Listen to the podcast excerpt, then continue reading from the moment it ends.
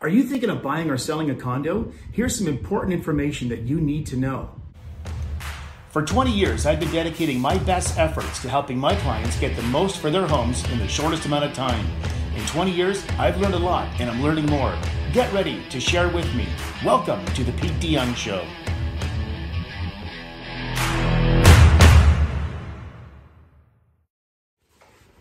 When you're buying a condo, you're buying some private space for yourself, but you're also buying into a corporation that owns all of the common area.